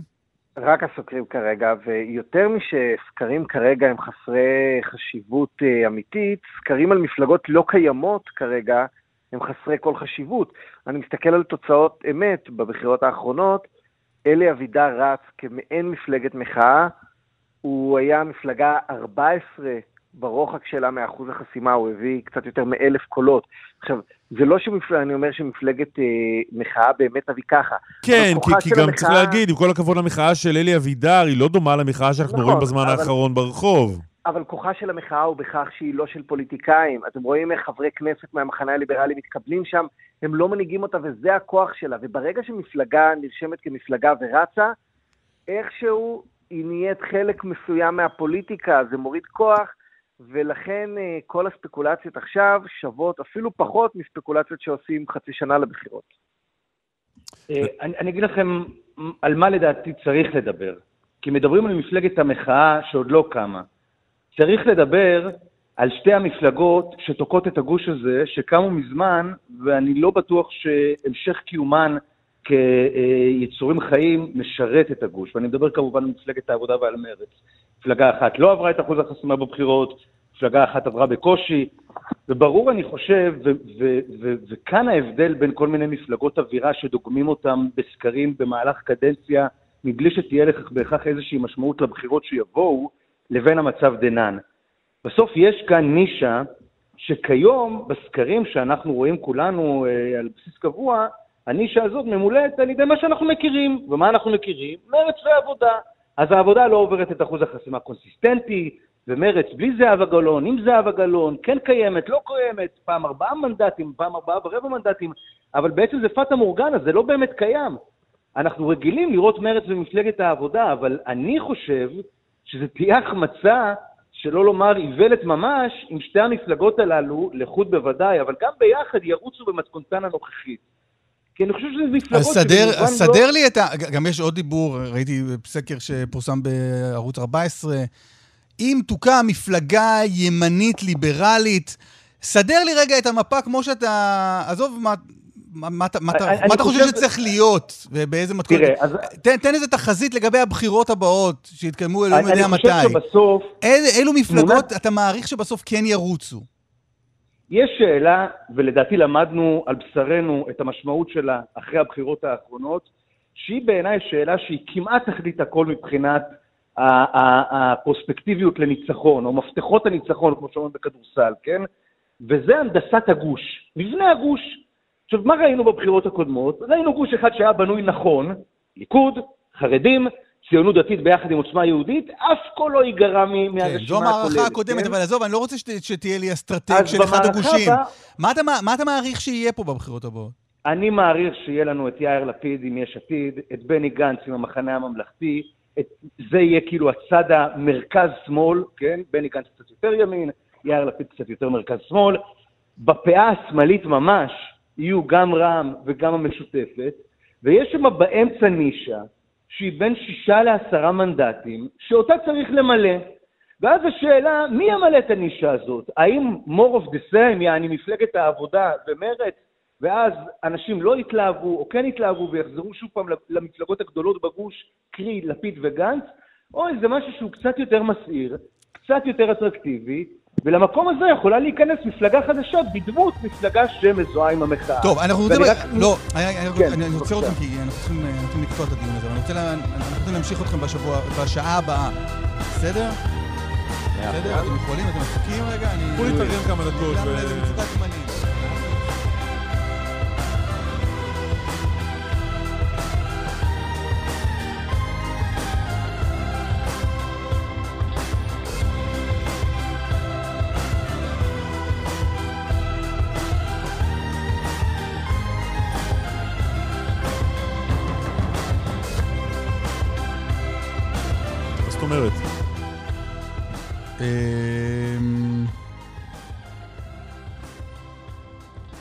כן, הרבה זה, קרן כותבת, דודי אמסלם אומר אצלנו שהשיטה הראויה, הרצויה למינוי במגזר הציבורי, מינוי קרובים, וסיפור הדחתו במילואים היא עניין של השמאל נגד הימין. הוא אומר שבסוף, ש... אם, אם לזה, דודי אמסלם בסוף אמר לנו שהוא לא הודח ממילואים, נכון? זה הייתה השורה התחתונה. אני כבר... כן, ש... אני חושב. שהממפי שחתום על המכתב שמתאר איך הדיחו אותו ממילואים, הוא ממפי שבכלל לא מכיר, לא יודע מי זה, לא דיבר איתו בחיים. כן, אז מה, לא הבנתי, אז מה, מה אתה אומר? באיזה הקשר? לא שזה? אה, אוקיי. לא, אז קרן, מאזינה שלנו. יש תגובה של רשות החברות הממשלתיות. מעניין אותך לשמוע. רגע, צריך להסביר קודם כל. קודם כל, שלום, אנחנו שעה שנייה, קלמן ליברמן, תוכנית ברשת ב' שעוסקת בחדשות ואקטואליה. נסדר את העניינים האלה. הרבה דברים לפנינו בשעה הזאת. דודי אמסלם התראיין, השר דודי אמסלם, שבין היתר אחראי על רשות החברות, התראיין בשעה הקודמת, דיברנו אותו, אני נושא תקציר למי שלא היה, דיברנו אותו בין הדרך על רצונו, זה פעם שלישית שהוא פונה לנציבות שירות המדינה, בבקשה להדיח את מיכל רוזנבוים, שהיא... מנהלת רשות החברות. ממש כך. אמר הרבה דברים על הרשות ועליה, והנה תגובת רשות החברות הממשלתיות. לדבריו של השר אמסלם. במדינת ישראל יש כיום כ-מאה חברות ממשלתיות המעסיקות כ-חמישים וחמישה אלף עובדים ומנהלות נכסים בשווי של מאתיים וחמישים מיליארד שקלים. ידעת את זה? זה הרבה כסף. מנהלת הרשות מיכל רוזנבוים תמשיך ותעמוד על כך שהמפעל העצום הזה, השייך כולו לציבור הישראלי, יתנהל על פי סטנדרטים מקצועיים ויעילים. בקופת החברות הממשלתיות יש בימים אלה שני מיליארד שקלים שממתינים כבר תקופה ארוכה לאישורו של השר אמסלם להעברתם לקופה הציבורית, אלא שהשר משיקוליו מסרב לעשות זאת. כמו כן, הנהל... מנהלת רשות החברות ביקשה בשבוע שעבר מראש הממשלה להופיע בפני ממשלת ישראל ולזכור בפני השרים את המצב החמור אליו נקלעו החברות עקב אי איוש של הדירקטוריונים של החברות. לאור סירובו של השר אמסלם לקיים... לקדם מינויים אלה, מנהלת רשות החברות תמשיך לבצע תפקידה ללא מורא, וכל הניסיונות להלך עליה אימים לא יועילו. כן, תמיד, אתה מבין, אמסלם מדבר בשפה מאוד ברורה וישירה. כבוד השר אמסלם, הכוונה. ואז תמיד שהגוף שאמור להגיב, מתחיל ב... מה המילים הראשונות שם בתגובה? במדינת ישראל יש כיום כ-מאה חברות ממשלתיות. כן, אתה מבין, זה מרגיש לי לא... תפוחים רבים עם תפוזים. זה כאילו שני עולמות... היא לא ראויה, היא זה, צריך להדיח אותה. ואז את התגובה, משהו, אתה יודע, פקידותי מנומס כזה. אתה נגד נימוסים, אם אני מבין נכון, ככה בין המילים. אני מרגיש שבישראל יש שיח שהוא לא... שני קווים מקבילים שלעולם לא ייפגשו. אגב, תפוזים ותפוחים, אני מכיר את הדוגמה הזו. זה לא דוגמה טובה. בסוף הם מאותה משפחה. נכון, נכון. כן, זה לא תפוזים וקרבורטורים. מרגמות. כן, כן. טוב, יש לנו פרסומת אחת קצרה, ואז ניגש לעסק. פרסומת אחת וחזרנו. הבנק הבינלאומי במקום הראשון בשביעות רצון מאיכות השירות במגוון קטגוריות, לפי סקר בנק ישראל. גם לאחוז את המקל בשני קצותיו, זה משהו, ביטוי שאף פעם לא הבנתי. נכון, אין בעיה לעשות את זה. נכון. אלא אם כן, המקל מאוד ארוך. נכון. רוב המקלות שאתה מכיר, אין שום בעיה לתפוס אותם משני קצותיו. נכון, נכון. טוב, חוזרים לעקיבא נוביק, נדב פרי, שלום. אהלן. אהלן. טוב, אז נדב סרטט פה את, בתקציר הפרקים הקודמים, בשעה הקודמת, את המפה הרלוונטית להערכתו לבחירות הבאות. היה שם לפיד, גנץ, כעוגן של המרכז-שמאל. מה היה שם עוד? משמאל הערבים, בקצה השמאלי. איפה המחאה? ובאמצע נישה, שהשאלה מי ימלא אותה. more of the same, העבודה ומרץ, שראינו כבר כמה הם מועילות לגוש, או איזשהו כוח רענן וחדש. שייקח מנדטים, אבל ממי? וזה חשוב, כי לפי הסקרים שראינו, אני מתנצל שאני לא זוכר, אולי בערוץ ארבע עשרה הייתי לא זוכר, מפלגת המחאה הזו, אם תקום ואם... כן, גם במעריב היה סגר כזה, אחת עשרה שתים עשרה מנדטים. היא תיקח את המנדטים שלה הרבה מאוד מיאיר לפיד. שוב, מפלגת מחאה שתקום, היא תיקח מהעבודה, היא תיקח ממרץ, כנראה שהיא תיקח גם מלפיד וגם מגנץ, אבל זה לא משנה את העובדה שלדבר עכשיו על מרץ והעבודה, לי אישית, קלמן, אולי זה דבר אליך ברמה האישית, זה מזכיר עכשיו שידברו על התחייה, או שידברו על מפ"ם. חבר'ה, הגיע הזמן שמישהו יעשה את זה. מישהו יעשה את זה, כן, יכתבו ספרי היסטוריה, שם זה שייך. מרץ הייתה מפלגה מפוארת, הביאה לנו דברים יפים מאוד, הגיעה מ-שנים עשר מנדטים עד לאפס, במרוצת שלושים שנה. אפשר לדפדף. עקיבא, בוא נדפדף. בעיניי כל סקר שדוגם את מרץ, מפספס. עקיבא, אחוז במקל בשני קצותיו. אני אוחז אותו מארבעת קצותיו. יש, אם מדברים על מה יהיה בבחירות, יש אלמנט אחד שקורה במחנה המרכז-שמאל ולא קורה במחנה השני, זה מחנה אוכל יושביו. אנחנו מדברים פה על מספרים, לפני שיתחילו לריב ולהסביר למה כל אחד לא מספיק שמאלני, וזה לא מספיק מחאה, וזה לא מספיק, ולמה אסור להצביע אחד לשני. מחנה נתניהו מגיע לכל הבחירות האחרונות כגוש שבו לא מותחים ביקורת אחד על השני כמעט, לא פועלים אחד נגד השני, וזה מביא אותם להישגים יותר גדולים. לפני שנה בדיוק היה רעיון כאן אצלכם של בועז ביסמוט, שניסיתם להבין ממנו מה מתכנן הליכוד בשדה המשפטי, אני זוכר אותו מתפתל עד כדי כך שהליכוד הוציא חרם על קלמן ליברמן, אם אתם זוכרים, של מרואיינים. כן. מה זה אם אתם זוכרים? יש לי צלקת מהאירוע הזה, בטח. היום עולה... רק אני בשוק שעברה שנה. עשרים ותשעה באוגוסט לדעתי. כלומר, בית אלול. זמן עובר מהר כשנהנים מהשר. כן, לא הרגשנו כמעט, החלפו וכו'. כן. והנה עוברת שנה, ועולה כאן השר דודי אמסלם, וגם הוא לא יודע לומר כמעט כלום על התוכניות המשפטיות של הליכוד. הוא לא יודע לומר מה יקרה אחרי הפגרה. נשב ונדון, הוא אמר נשב ונדון. נשב ונדון. עכשיו, הבוחרים שלו לא כועסים על זה, לא מוחזבים כמעט, לא מענישים אותו. תבוא מפלגת המחאה. לא יותר מזה, היה דיבור אז עם, עם כל פגרת יום העצמאות וכל זה, עם, היה דיבור על מה יקרה אם ידחו את זה מעבר למועד, הבייס יקום לחלוטו את השלטון, ונדחה ולא קרה דבר. ולא קרה כלום, ודמיינו מה יקרה כשחברת הכנסת שקמה ברסלר וחבר הכנסת משה רדמן, לעתיד יתחילו לדון מי לא מספיק מחאתי, ומי בעצם הוא גנציסט בלב. לא, וגם ומי... מי לא מוכן לגנות את הכיבוש. ו... כמו שראינו גם ב... כבר עכשיו, שלוש שנים לפני, הם מקדררים ברחבה ולא מצליחים להשלים שתי מסירות, וטבעה של הפוליטיקה, בעיקר במרכז שמאל, שהיא אוכלת יושביה, ולכן אנחנו, זאת מפלגת מדף של המחאה, שהיא באמת כרגע היא הדבר המרענן והיא הדבר החדש, חכו מה יקרה לה כשהיא כבר תהיה הפוליטיקה הישנה והמורסה לה, כי גם יאיר לפיד פעם קרא לעצמו פוליטיקה חדשה. אבל אתה לא חושב שבאווירה של, אני שואל את שניכם, באווירה של כמה זה, חצי שנה האחרונה, שקמה ברסלר כזאת, בואו ניקח אותה, יכולה, יכולה לסחוף קולות, אז עובד מה היא תעשה עם זה אחר כך?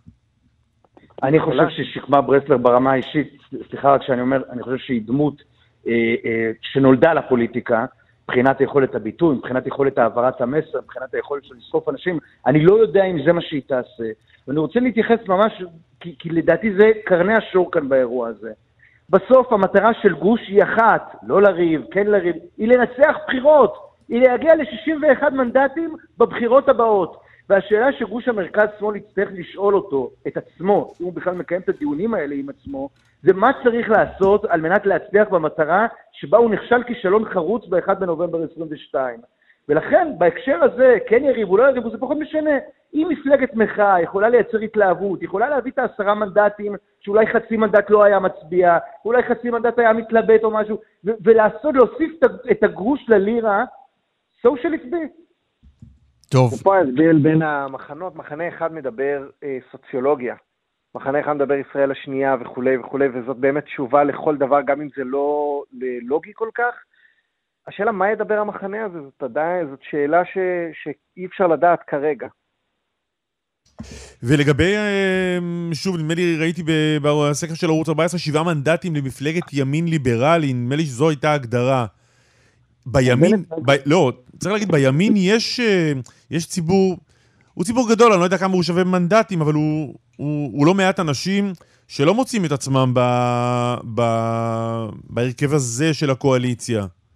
הם לא רוצים ליכוד, הם, הם דתיים, הם לאומיים, הם לא רוצים ליכוד, הם לא רוצים בציונות הדתית. ואז מה, איפה הם בעצם? אני חושב שאם היה, אם היה צריך להקים באמת, ברמה הסימבולית, המטאפורית, אבל גם האמיתית, דמות אחת לתחייה, כדי שתייצר כאן את המפלגה שצריכה להיות, זה זבולון עמר. צריך כאן את המפדל של פעם. כי אני ראיתי עכשיו שחגית משה ושאריות המפדל ההיסטורית ההיא נספחו לתוך הזרם החרדלי של... לא יודעת, אבל זבולון עמר זה ימין ליברלי? זבולון עמר, אני חושב זה האלקטורט שקלמן תיאר אותו כרגע בשאלה. כן? זה האלקטורט שתיארת? לא יודע, קשה לי ללכת על זבולון עמר. כן, אבל... זה לא, זה לא, זה לא הקהל שיועז הנדל וצביקה האוזר חזרו אחריו? יכול להיות. בסדר, אבל יכול להיות, אני חושב ש... לא, אבל כבר ראינו בסרט הזה וראינו לאן הם הגיעו. יש המון אנשים בציונות הדתית, וקלמן יוכל להעיד על זה, ועקיבא יוכל להעיד על זה, שהצביעו בבחירות האחרונות בלית ברירה, או לאיילת שקד, ביודעם שהכל הולך לפח, או לבצלאל סמוטריץ' והלכו להתקלח אחר כך. ואנשים האלה צריכים שתהיה להם מפלגה בפעם הבאה, שהם לא יצטרכו לזרוק את הכל שלהם לפח, וגם לא ללכת להתקלח אחר כך. במושב שלי נדמה לי שאיילת שקד הייתה יכולה להיבחר לראשות הממשלה, לבד, בלי שותפים, אם אני זוכר נכון את התוצאות של הבחירות. אז התחרתה במקום הלא נכון. עקיבא נוביק, נדב פרי, תודה רבה. ביי, תודה חברים. טוב, האירוע שבאמת, ספקולציות, מה יהיה אם וכאשר יהיו בחירות, והבחירות, לכאורה זה עוד שלוש שנים בכלל, מה אנחנו מתעסקים? מזג האוויר זה כאן ועכשיו. מזג זה כאן ועכשיו, החום זה כאן ועכשיו, ההתחממות הגלובלית זה כאן ועכשיו, שינוי אקלים מביאים אלינו, דיברתם כבר, אני מבין שבוע שעבר, על יולי החם ביותר בהיסטוריה, אבל הנה עכשיו אנחנו הולכים כבר בעיצומו של גל חום די משוגע, שרון וקסלר.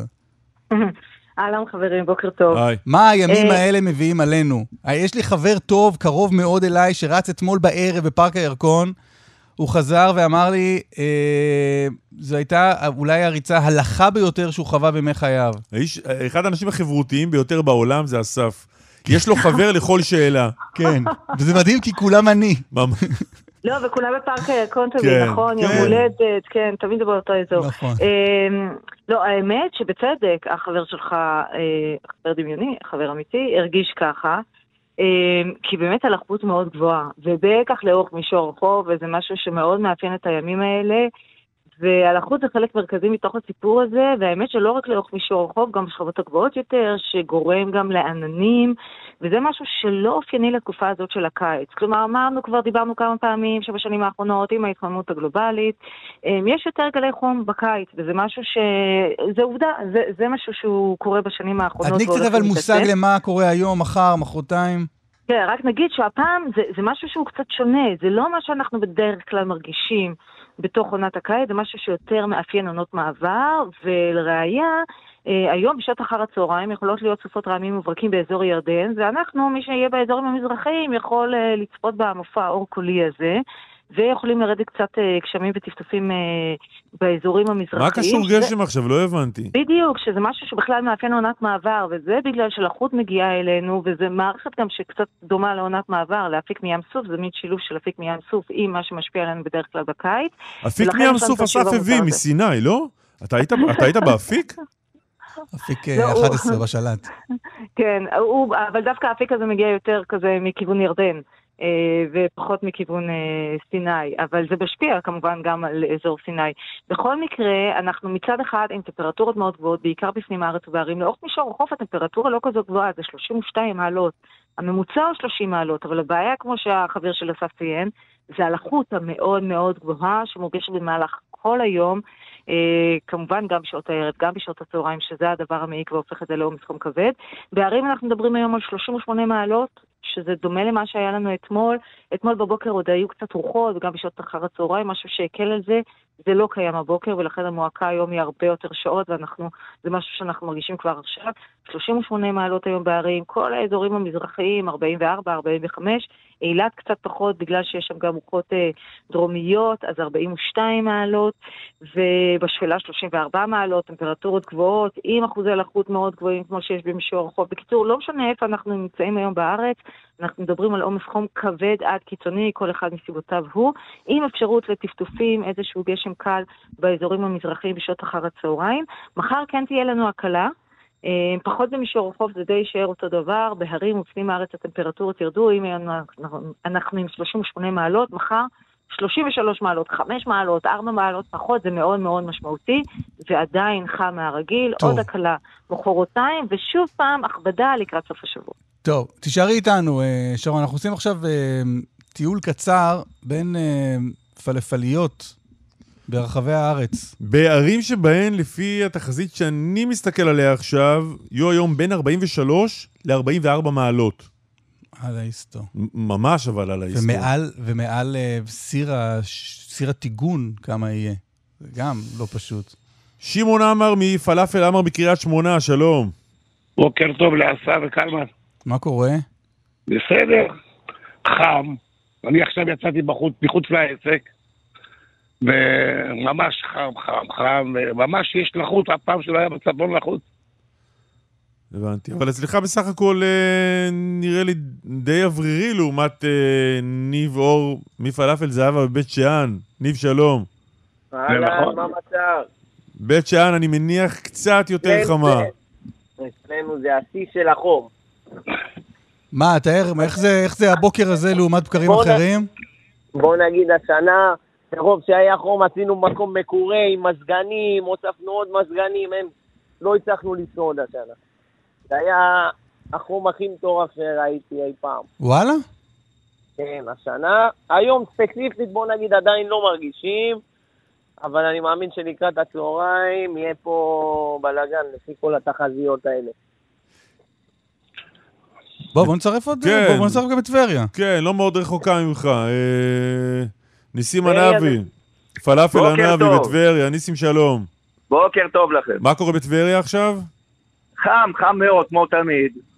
אנחנו פה בשיא החום, אני חושב, אולי בית שאן קצת יותר, אבל אנחנו בשיא החום. כל שנה החום הזה מתחיל בתשעה בערב, ואנחנו ממשיכים אותו עד לקראת החגים, לפעמים גם אחרי החגים. תגידו, אנשים... טבריה היא חמה, אין מה לעשות. אנשים מסתובבים בחוץ כשאתם... מעט מאוד, מעט מאוד. מעט מאוד. בימים חמים כאלה, מעט מאוד מסתובבים ברחוב. אבל אתה, ניב, אני מבין, תיאר שהמקום מקורה ויש מזגן, אצלך מה? יש מזגן, שני מזגנים עלינו, כן. שני מזגנים. שמעון, אצלך גם יש מזגנים, או שזה, לא יודע... יש לי מזגן בתוך העסק, שקצת עוזר, והמקום שלי פתוח בחוץ, עם שולחנות. ואצלנו, אתה יודע, בצפון יש רוחות. רגע, אז המזגן משמש את העובדים בעיקר, אני מבין. אותנו, כן, תנימה. אבל אנשים יושבים בחוץ ואוכלים פלאפל בקירת שמונה? אני אתן לך סקופ, עכשיו כבר יושבים איזה שבעה אנשים בחוץ ואוכלים. מה זה מה? באים לאכול. אה, אוקיי. שמתם להם את הכדור פלאפל כשהוא עם החומר גלם על השולחן, ושתי דקות אחר כך היה פלאפל מוכן, לא צריך... יכול לסגור שם את כל השמן, לא צריך את זה. זה לא כמו שאתה חושב... זה לא כמו שאתה חושב, אנשים אוכלים, עושים במקום, זה לא מכינים ונותנים את זה, זה צ'יק צ'ק. תגיד, אצלך תמיד באים פוליטיקאים להצטלם, נכון? לאכול, אני לא יודע ממש לאכול, אבל להצטלם אוכלים. לא, אוכלים, מצטלמים. גם אוכלים? אוכלים. זה רק התמונות. באים במיוחד לאכול. נו, ועדיין באים בחום הזה גם? גם באים בחום הזה, כל הזמן באים. עכשיו יש פה בקריית שמונה ראשי ערים, בחירות, יותר באים גם כל המעומדים. הבנתי. תגיד רגע, אני, ואני שם לב שהפלאפל שלך זה היחיד שלא קרוי על שמך. נכון, פלאפל עמר על שם משפחת עמר, וענבי על שם משפחת ענבי. מי זו זהבה? זהבה היא לפני חמש שנים, היא הייתה בעסק הזה עשרים שנה, אני לפני חמש שנים קניתי ממנה את העסק בערך. השארת את השם. השארנו מאז רק לשפר ולשדרג. אבל השארת את השם, יפה. השם השארתי, כי מכירים. יפה מאוד. טוב, מה, רוצים להחליף מתכונים? לא, הפעם לא. לא, אבל של מי הפלאפל הכי טוב? אתם בטח מכירים אחד את השני. וואלה, אני לא מכיר הרבה פלאפליות. רק על עצמי לספר ידעתי. רק את שלי אני מכיר. אבל אתה יודע שיש עוד פלאפל. אני חשבתי רק, יש רק את שלי. אה, הבנתי. ניסים, מי הפלאפל הכי טוב בארץ שהוא לא אתה? תשמע, אנחנו אולי הפלאפל הכי ותיק בארץ. אנחנו עסק של שבעים שנה, מעל שבעים שנה, דור שלישי אנחנו עובדים, רק משפחה. בסדר, אני רוצה לאכול פלאפל טעים, לא רוצה לאכול את הסבא, מה זה עוזר לי? לא, תשמע, העסק לא שורד אם הוא לא טעים. עסק שבעים שנה לא שורד, הוא יכול להיות שנה, שנתיים ולסגור. אבל אתם מסתובבים לפעמים בארץ, אוכלים במקומות אחרים, ואומרים, וואלה, עשה פה משהו... אוכל, אבל לא פלאפל. אנחנו פעמים אחרים, אבל פלאפל אתה לא יכול לאכול בעוד מקום. מישהו כאן אי פעם אכל פלאפל שהוא לא שלו? וואי. אני. אה, שרון. שרון, האם אי פעם צפית בתחזית שאינה שלך? זו השאלה. לא, גם. האמת שאחרי השיחה הזאת אני מרגישה רע, כי הדבר היחיד שיש לי במטבח זה פנקייק, אז כאילו, אתה יודע, אני לא משתווה לה. זה לא מה שהייתי אומר בכל, אבל... שן, שימון, מה רצית להגיד? אני רוצה להגיד שאנחנו חוגגים השבוע שישים וחמש שנה. וואלה. וואלה, יפה. מזל טוב. איך חוגגים? דודי אמסלם חוגג שישים ושלוש. קודם כל אני רוצה, יש לי היום ברית לנכד. אה, מזל טוב. מזל טוב. מזל טוב. יש לי חבר שהיה לו אתמול ברית לנכד, גם התרגש מאוד. מזל טוב, גדול, החבר. וזהו, שיהיה טוב טוב לעם ישראל, שנמשיך לחזור להיות מדינה נורמלית, והכל יהיה טוב בעזרת השם. לא בטוח שהיינו אי פעם, אבל בסדר גמור. חברים, תודה רבה. תודה רבה, הכל טוב. תנסו לטעום מדי פעם גם אצל אחרים. נכון.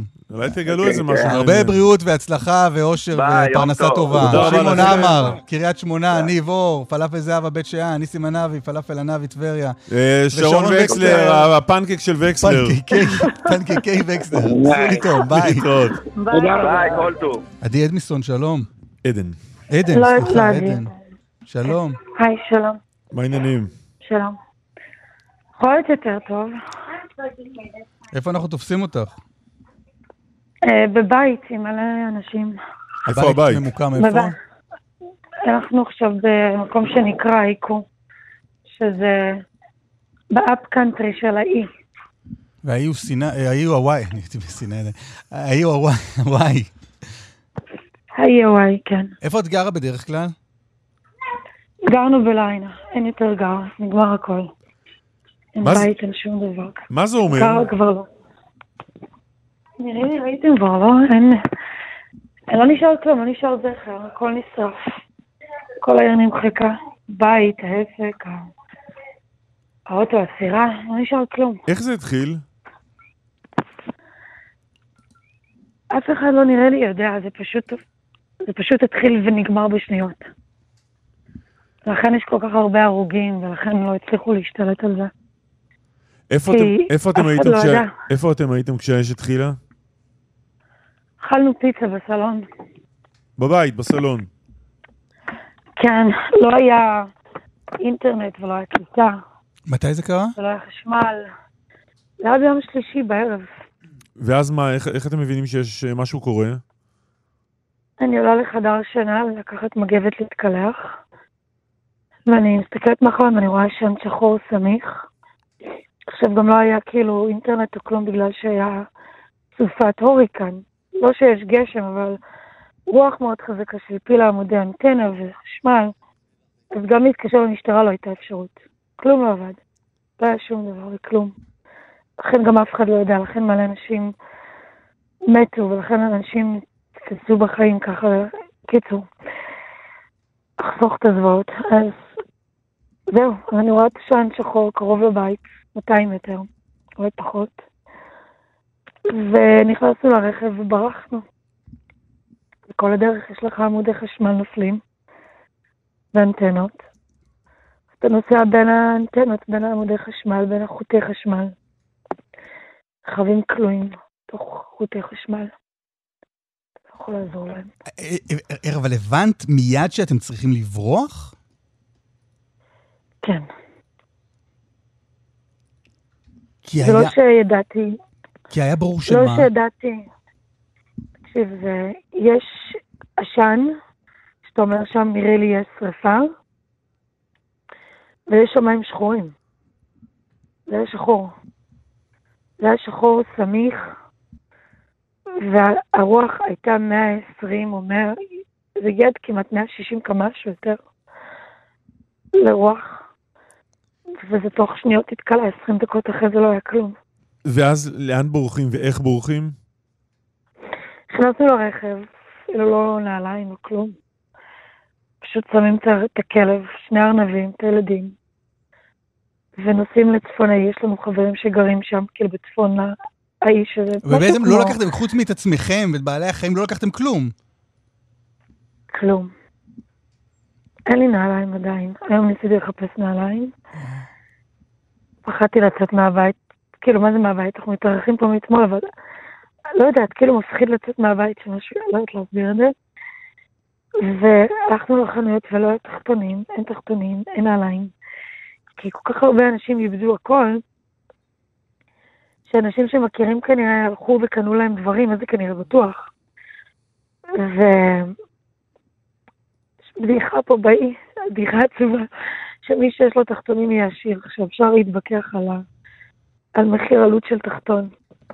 אז מה, מה אז, רגע, אז תסביר רגע את ההיקף של, ה... של השריפות האלה. אין יותר לעיינה. אתה מכיר את מאוי? שמעת על מאוי? זאת אומרת, אתה יודע איך מאוי בנויה? תתארי. זה אי, זאת אומרת שהכל סביב מים, ויש את האפ-קאנטרי שהוא בעיקר על גבעות וערים וירוק, וזה כזה כל קאנטרי וירוק ויפה ופרות וסוסים, ואז יש את, את העיר, שזה קיווי לוק, ואז יש ליינה, שזה העיר הכי מתוירת, והוואי, עיר יפהפיית נמל, גן עדן, כל קורקוסים ושמח ויפה, ואין אותה יותר. אמרת, נשרף לכם הבית, נשרף לכם הרכב, זה אומר שמה, לאן הולכים הלאה? עדן? תראה, אתה רוצה תמונות משם, זה פשוט מדהים, זה פשוט עיר שנמחקה כולה. אתה רואה את בתים ואתה רואה את היסודות שלהם, אתה רק מבין שהיו בתים על בתים על בתים על בתים על בתים, וזה פשוט המוני אנשים ש... אני צריך להבין את מזג האוויר שם, כדי להבין איך זה יכול לקרות, בלי שזה ייעצר מתישהו. פשוט מטורף. אתה מתאר אנשים שנאבקים על כל פיסת תחתונים. כן, עדן שוב איתנו. עדן? היי. שאלתי איך, איך ממשיכים מפה, כלומר, את אומרת שכל מה שהיה לכם פחות או יותר... מבחינת ציוד, מבחינת ציוד, הלך. כן, אין יותר כלום. אז מה עושים הלאה? אני לא יודעת, באמת. אני רק, אני מקווה שאנשים כאילו בעולם יתרמו, הממשלה תיתן, שנוכל, אני לא יודעת, זה כל כך מביך, אתה יודע, כל העניין הזה של ה... go fund me וזה, ו- וכאילו אני הכי דוחפת את זה שיש, כי אני, אין לי מה לעשות, יש לי שתי בנות. ואני, ואנחנו אומסים. ממש, כאילו, נכנסנו לבית הזה לפני שבעה, שמונה חודשים, אחרי ששמונה שנים עבדנו עובדים, שישה ימים בשבוע, והמאפייה שלי נשרפה, ובעלי הסירה נשרפה, אז הוא היה דייג, אני הייתי... הייתה מאפייה שאתי מוכרת, אין לי כלום, אין לי כלום, אני לא יכולה להתחיל עכשיו איך לעבוד. כאילו עכשיו סתם דוגמה. אני רוצה שמצאו לי בית, נתנו לי עכשיו לסחור דירה מהמדינה, יופי. אני צריכה לשלם משכנתא. מקפיאים לך את זה לחודשיים, אחר כך צריך לשלם. איך? לא יודעת.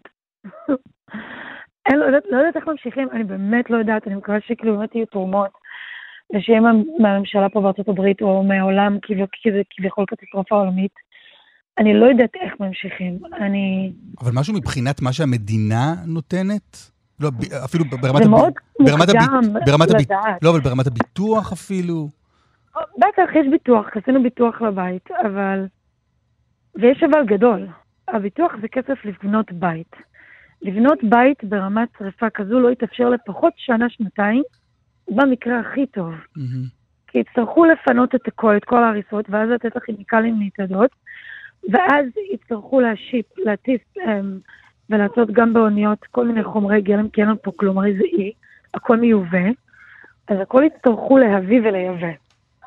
ואם זה המקרה, ויש פה שמונה אלף בתים שנשרפו, אז עם כל הכבוד לביטוח, מה נעשה עד אז? ועזוב את זה, במה נעבוד? אין עיר, אין אפילו בנק, אין כלום, אין בית ספר. כאילו, זה... הביטוח יקרה, אבל הביטוח זה לבית, אנשים כאילו לא מבינים את זה, ו... לא מבינים שלא... ואני שומעת את זה הרבה. שלא נשאר שום דבר. הביטוח, מה עם הביטוח? כלום. כלום, לא כלום. פשוט כלום. אנשים, כאילו, ואנחנו ברעל, ככה בחיים, אנשים ישרפו שם בחיים, ישרפו מחובקים בבתים, קפצו מחוליות, קפצו לים, ומתו. אנחנו ברעל. עדן, חיבוק גדול מאיתנו. תחזיקו מעמד. תודה. תודה רבה על השיחה הזאת, עוד נדבר. תודה. על ההיסטוריה. איזה דבר. רועי קייס, שלום. שלום, בוקר. כתבנו לענייני ערבים. הסעודים, מה, שולחים רגל כאן, אלינו לירושלים? כך לפחות נראה, תראה, באמת, תראו, מהלך באמת מעניין של הסעודים אתמול, ויהיו שיגידו גם די מפתיע, כאשר שגריר סעודיה בממלכה השמית בירדן, נאיף א-סודיירי, מגיש את כתב האמנה שלו כשגרירה הראשון של סעודיה ברשות הפלסטין, וגם כקונסול כללי בירושלים, חשוב לומר, לא מוצב, כלומר, הוא לא יהיה שם פיזית, הוא ינהל את העניינים האלה, מירדן. הוא הגיש את כתב האמנה של יועצו הדיפלומטי של אבו מאזן, מג'די אל-חלדי. בהחלט החלטה מעניינת בצל הדיווחים על נורמליזציה אפשרית, או עסקת נורמליזציה אפשרית בין ישראל לבין סעודיה בתיווך ארצות הברית. אפשר להעריך שהסעודים למעשה במהלך הזה רוצים להוטט לאזור, וגם לישראל ולארצות הברית, שהם לא הולכים לוותר על הסיפור הפלסטיני בעסקה אה, עתידית, כך לפחות אה, אפשר אה, להתרשם. אה, עכשיו, באמת, אה, קלמן, ציינת את הסיפור של ירושלים, שהוא באמת עניין מעניין, כי בשנים האחרונות הייתה תחושה שהסעודים מנסים לנגס, לנגוס, סליחה, בשליטה הירדנית, אה, בעיקר בכל מה שקשור להר הבית וכל העניינים שם, אבל הדבר הבאמת עוד יותר מעניין, שכל האירוע הזה נעשה בירדן אתמול, כלומר, זה לא נעשה, נגיד, בסעודיה, ולכן אפשר דווקא להעריך שהיה פה איזשהו תיאום, ויש פה אולי רצון אה, ליצור איזושהי חזית ערבית, או להראות חזית ערבית, אה, לנוכח באמת הדיבורים על כך שהסעודים ילכו לסיפור הזה של הנורמליזציה עם ישראל, רק בגלל okay. הדרישות הביטחוניות אה, שלהם, אה, okay. שמה, מה שיערוב לביטחון הממלכה. רועי קייס, תודה רבה. תודה.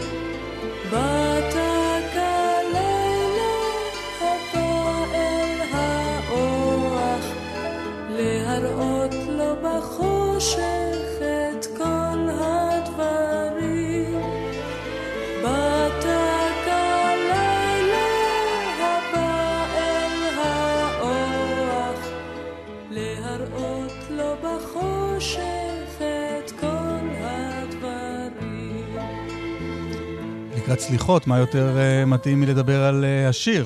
סליחות. דוקטור חזי עמיור רוצה אוסף ישראל לספרייה הלאומית, שלום. בוקר טוב.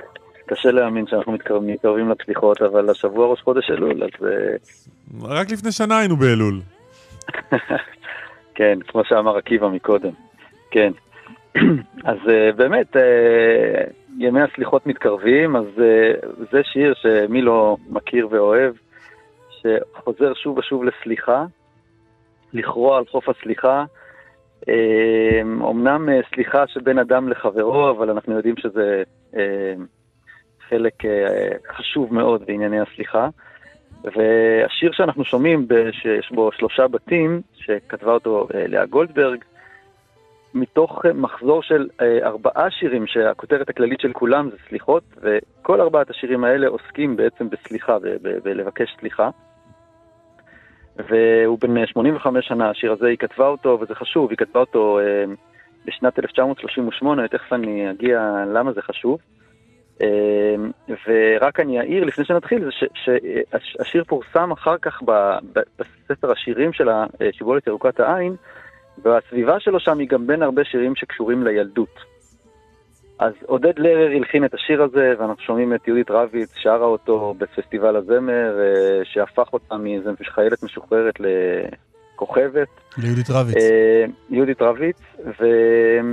באמת שיר אהבה יפהפה, לא קשה למצוא בשיר הזה גם תיאורים חושניים. כן, אבל אני, אני, אני מודה שאני תמיד, נכון בסוף היא שרה, תנה לי ללכת, תנה לי ללכת, לכרוע על חוף הסליחה, אבל תמיד הקשר בין, בין הסליחה לבין השיר עצמו גופה, לא, לא תמיד היה נהיר לי. נכון, והמון אנשים שוברים את הראש על הדבר הזה, ובין החוקרים... יש גם מחלוקות די, אם נשתמש במילה, מחלוקות די חריפות, חושניות. מי הוא האהוב הזה שהיא מבקשת ממנו סליחה לאה גולדברג פה? כי יש, לה, יש לנו בביוגרפיה שלה כמה וכמה אנשים שידועים כאנשים שהיו לה אהבות נכזבות כלפיהם.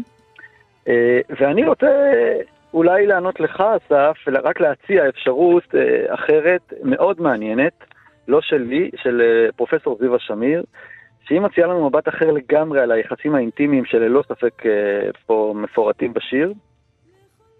זאת לא אהבה אירוטית בין גבר לאישה או בין אישה לגבר, זה אהבה אינטימית מאוד, לא פחות אינטימית, אבל זאת אהבה שבין ילדה קטנה לבין אבא שלה. Mm-hmm. קלמן, אולי אתה לא זוכר, אתה כבר בשלב אחר, אבל... לאה גולדברג, אנחנו פה מדברים על, ה, על היחסים שבין אבא לבין הילדה הקטנה שלו. לאה גולדברג דיברה בפירוש על החוויה הכי קשה שהייתה לה בילדות, שהשפיעה על כל החיים שלה ועיצבה את כל עולמה. בסוף מלחמת העולם הראשונה, משפחת גולדברג חזרה הביתה לקובנה, ועל הגבול של ליטא החיילים התעללו באבא שלה הרבה ימים, עד שהוא פשוט איבד את שפיות דעתו, ובסוף הוא גם מושפז במוסד סגור לחולי נפש. ובעצם היא גדלה בלעדיו, ואחרי uh, כמה שנים uh, היא גם עלתה לארץ יחד עם אמא שלה, ולכן אני אומר שכשכותבת את זה שלוש שנים אחרי העלייה שלה לארץ, אז בעצם יש פה גם, ללא ספק היא כתבה את זה, המון רגשי אשמה על זה שהיא בעצם כאילו נטשה את אבא שלה uh, מאחורה, uh, ואני חושב שאם קוראים את השיר uh, לפי ההצעה הזאת, הדברים מסתדרים כל כך יפה. הרי האבא הוא זה שבא לתינוקת הקטנה. הוא בא לפקוח את עיניה, דרך האבא, דרך הגוף שלו, היא לומדת להכיר את העולם. כן, הוא המבט והחלון והראי, הגוף של האבא. מבט וחלון וראי, נכון, וכמו כל, כמו כל האבות, כמו כולנו, הוא בא, הוא בא אליה למיטה, בחושך, כמו הלילה בעצמו שמלמד את האוח, והוא מראה לה בחושך את כל הדברים, האבא, זאת מהות היחסים שבין אבא ל, לילדה, לילד. וגם השמות של האיברים, כל, כל הדברים האלה שצומחים לתינוקות וגוזרים אותם גם, ריס וציפורן ו- ושערה, כל הדברים האלה שתינוקות אנחנו עסוקים איתם כל הזמן. וריח הילדות כמובן. ריח הילדות, כן. זה, זה הריח של אבא גם, ריח ללא של הגוף זה אבא שכל כך כל כך קרוב. ואחרי כל הטוב הזה שה, שאבא העיף עליה, הילדות שלה התנתקה. זאת אומרת, התנתקה מאבא שלה בגיל תשע בערך. ורגש האשמה אוכל אותה כל החיים, על זה שבעצם אחרי כל מה שהוא נתן לה, היא בעצם כאילו נטשה אותו, ועל כל זה היא, היא מבקשת ממנו שיסלח לה, שייתן לה ללכת, תן לי ללכת לכרוע על חוף הסליחה. ואני אומר, אני חוזר ומדגיש, אנחנו כולנו רשאים להמשיך להתייחס לשיר הזה כשיר אהבה רגיל, למצוא בכל אחד מה שהוא אוהב, אבל הנה לנו פרספקטיבה אחרת לגמרי מהאהבה שבין המינים, לאהבה הזאת שבין בת לאבא, בין אבא לבת, כמובן גם לבן, ואתה יודע, עם ימי הרחמים והסליחות גם אפשר גם להתפעל מהמחויבות הזאת של אישה רגישה, כמו משוררת רגישה כמו לאה גולדברג, למה שהיא מפרשת כאיזה מין חטא שהיה לה בילדות כלפי האדם הכי קרוב אליה. יפה מאוד, יפה מאוד. חזי אמיר, תודה רבה. תודה חזי. בוקר טוב. לכרוע על חוף הסליחה נני ללכת עוד נני ללכת לכרוע על חוף הסליחה הסליחה ולמדתי שם לכל ריס וציפורן ולכל שרה בבשר החשוף וריח ילדות ריח דבק באורן וניחוח לילה של הגוף של הגוף באת אליי את עיניי